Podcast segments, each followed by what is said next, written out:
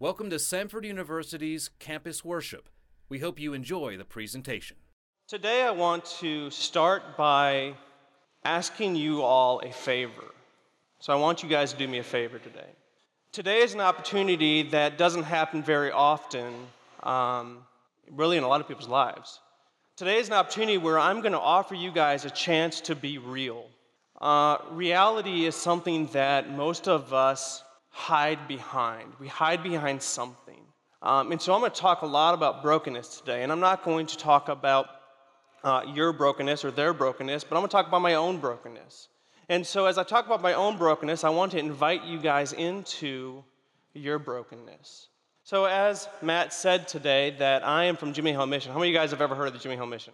We're downtown. Uh, we are one of the biggest drug and alcohol slash homeless recovery centers in uh, Birmingham and really in the southeast.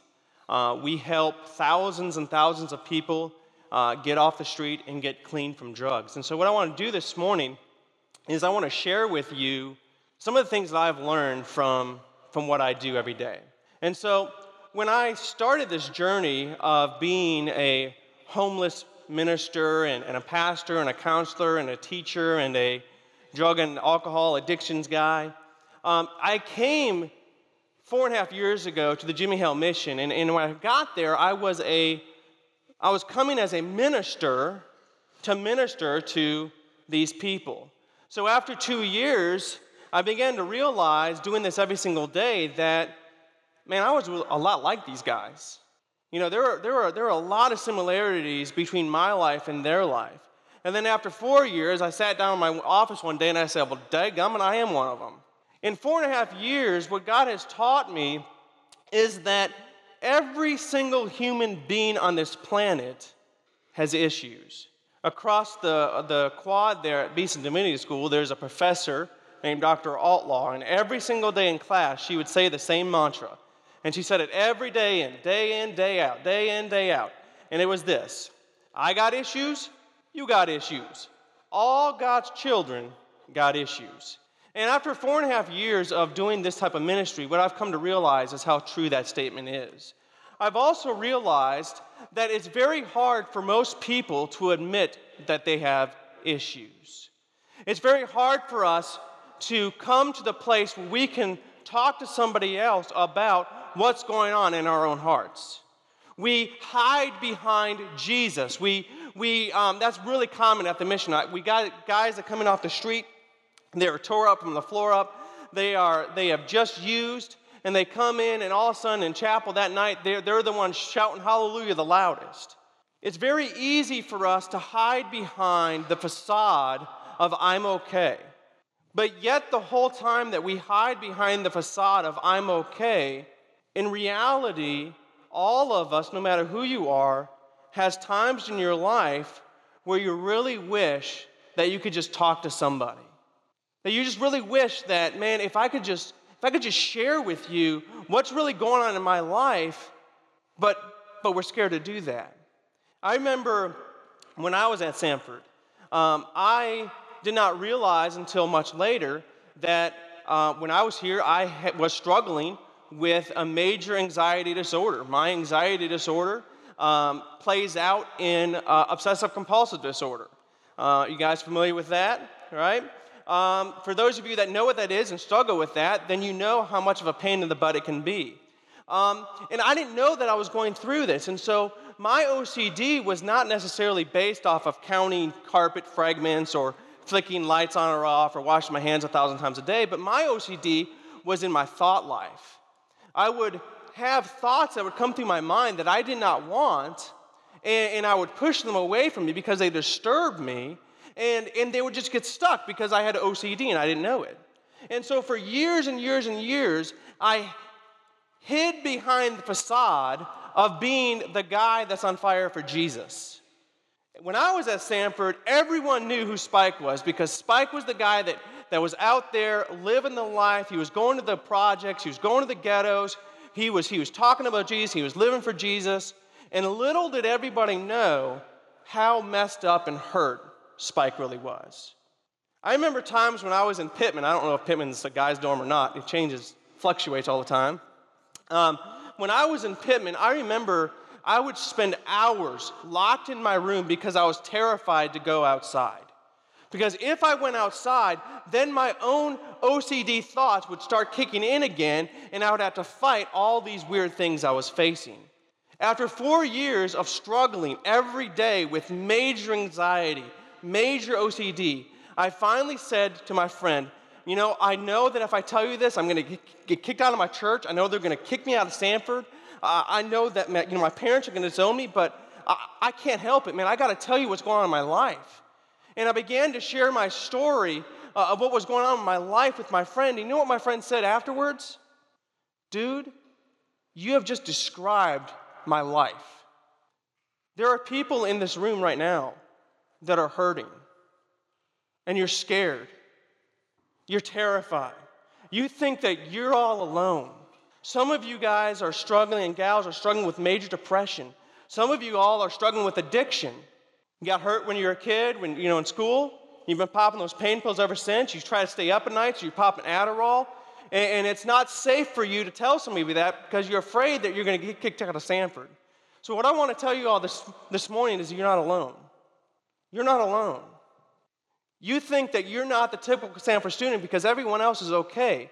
But what I've learned, friends, is that none of us are okay. None of us are okay. Every single human being that I've ever met has serious hurt issues in their life. We have been hurt from people. I hear horror stories every single day in my office of people that have been abused sexually, they have been molested, they have been, um, all the list of horrible things that happen to people I hear every single day. We've been hurt by other people. And the hard part is that we've hurt ourselves too. Because we, all of us have made choices and decisions that have really screwed us over in the long run. And the whole time, it's sad, but the church is not really a welcoming place for broken people. So, what I, what I want to do this morning is tell you that it's okay to be broken. In fact, Jesus says in the Gospels that it's, it's the broken that will come to know Him. It's the broken that can realize their desperate need for Him. So Jesus tells a story that you guys are familiar with. I'm going to guess here about the story of the parable of the tax collector and the Pharisee praying. Anybody familiar with that story? Okay, the tax collector, Pharisee. Tax collector, he's a thief. He is a traitor. He is uh, the scum of the scum of the scum of Jerusalem. He is hated by everybody. He is not good. He knows he's not good. He goes to the temple and he prays and he says, Okay, God, I suck at life. Help me. I, I know who I am. I suck. I'm, I'm, I, I got nothing. And the Pharisee is a professional religious guy. He's got it all down. He, you know, he knows the, the Old Testament backwards and forwards. He gives his tithes, and he goes before God and says, Hey, God, I'm so glad that I'm here today because, whew, I've done everything right. And Jesus says that God doesn't listen at all to the Pharisee, but he only listens to the guy that admits his brokenness. We are a people in this room, the preacher who is speaking, we're a, oftentimes a group of tax collectors pretending to be Pharisees. So I want you to know this morning that you don't have to be a Pharisee. In fact, Jesus loves and accepts you as you are. As you are. When I was in my room in Pittman crawled up in a ball, terrified of walking outside because my OCD would go nuts, Jesus loved and accepted me as I was. And I have found from what I do every day, talking to thousands of people, that we're so busy trying to give Jesus what we think he wants. We're, we're so busy trying to go to Bible study after Bible study, after, after small group, after prayer group, after church meeting, after, hey, I'm going to go down and serve food at this place. All these things that we try to do to make Jesus want to love us. And what I've realized is that Jesus doesn't give a crap about any of that stuff. I'm used to cussing, so I'm, I'm, I'm trying to curb my language. I work with homeless people, they don't care. Jesus doesn't care about how many Bible studies you go to. He doesn't care about how many, how many uh, people can memorize what verses. What I do know that Jesus cares about is you. Jesus cares about you. Jesus cares about the fact that your daddy abused you when you were a child. Jesus cares about the fact that your parents divorced and you've been living with that pain ever since you were a child. Jesus cares about the anxiety that you face every single day when you just try to wake up and go to class and it's a hard thing to do. And you're afraid to tell somebody about it because you feel like you're gonna get kicked out of Samford. Well, you might get kicked out of Samford, but you ain't gonna get kicked out of the love of Jesus. You ain't gonna get kicked out of the love of Jesus. You may feel like you're all alone, but you're not. How do I know? Because I am one of you. Eight years of my life I spent on this campus, only realizing that there was help for me. And never in my eight years did I ever hear somebody tell me it's okay to be broken. Never. Brothers and sisters, it's okay to be broken. Jesus wants you as you are. Jesus in Matthew 11 says this He says, Come to me, all who are weak and heavy laden. Anybody know the rest of the verse? What's He going to give us? Rest. Come to me, all who are weak and heavy laden, and I will give you rest. Notice the first part of that verse. Who is it that Jesus invites? Jesus invites the weak, the broken, the heavy laden. Jesus invites you to come to Him, the real you, the you that cries themselves to sleep at night sometimes, the you that is so ashamed of what you've been doing, the real you that is trying to live up desperately to the demands of your parents and you just can't do it so you feel terrible about yourself. The real you who struggles with pornography, the real you that struggles with depression, the real you that struggles with whatever it is that you struggle with. But I guarantee you that I can, that every single one of us in here struggles with something.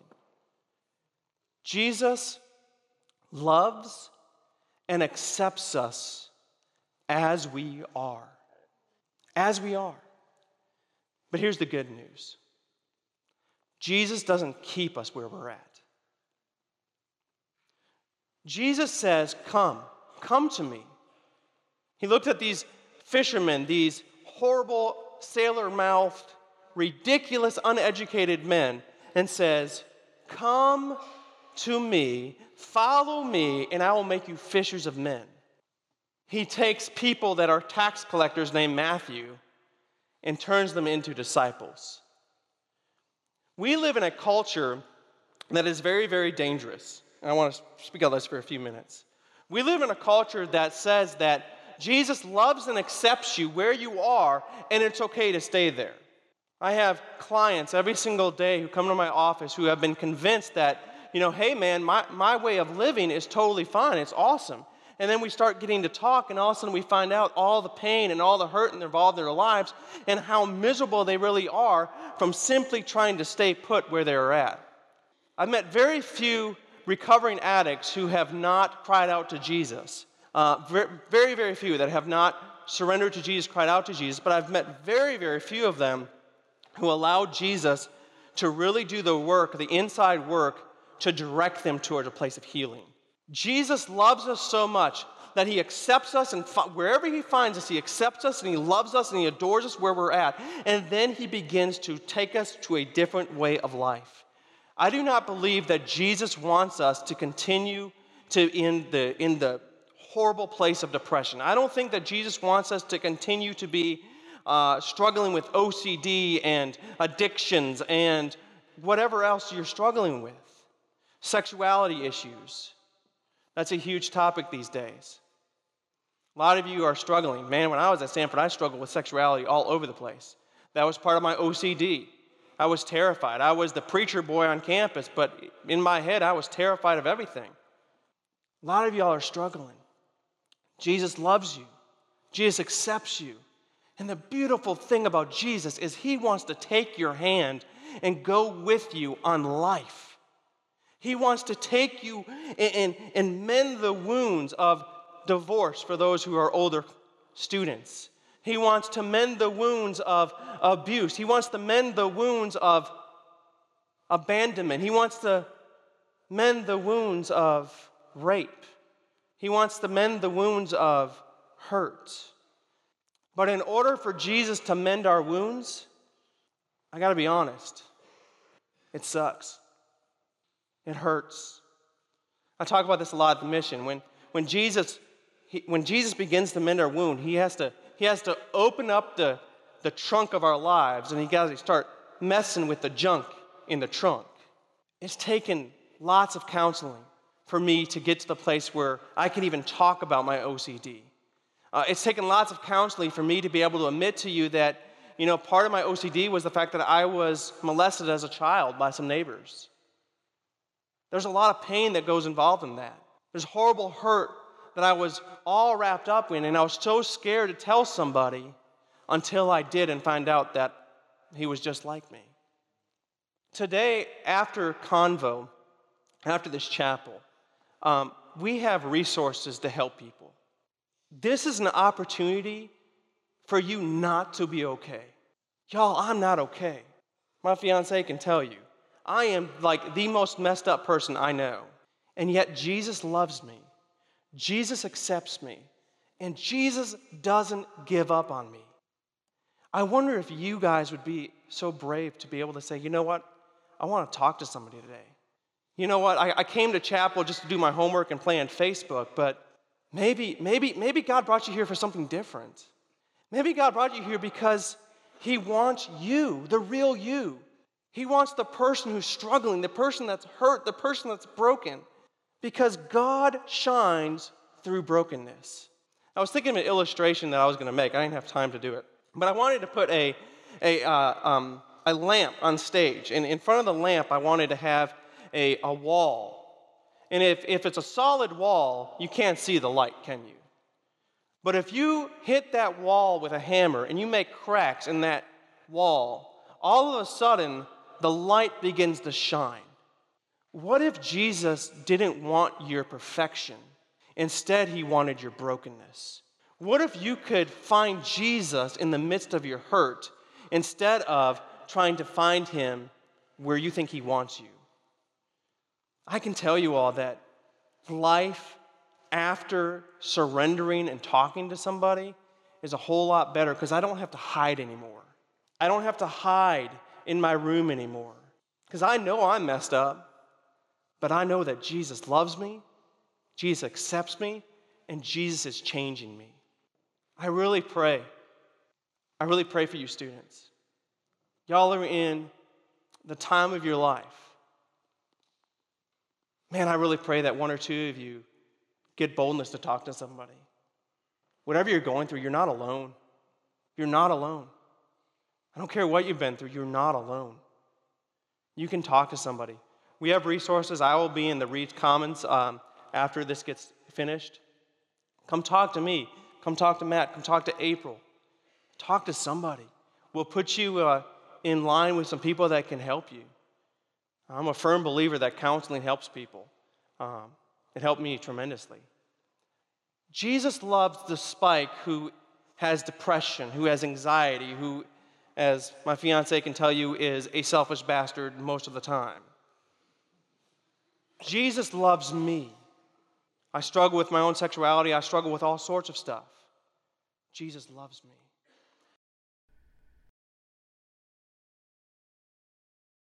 For more information about Samford University, check out samford.edu.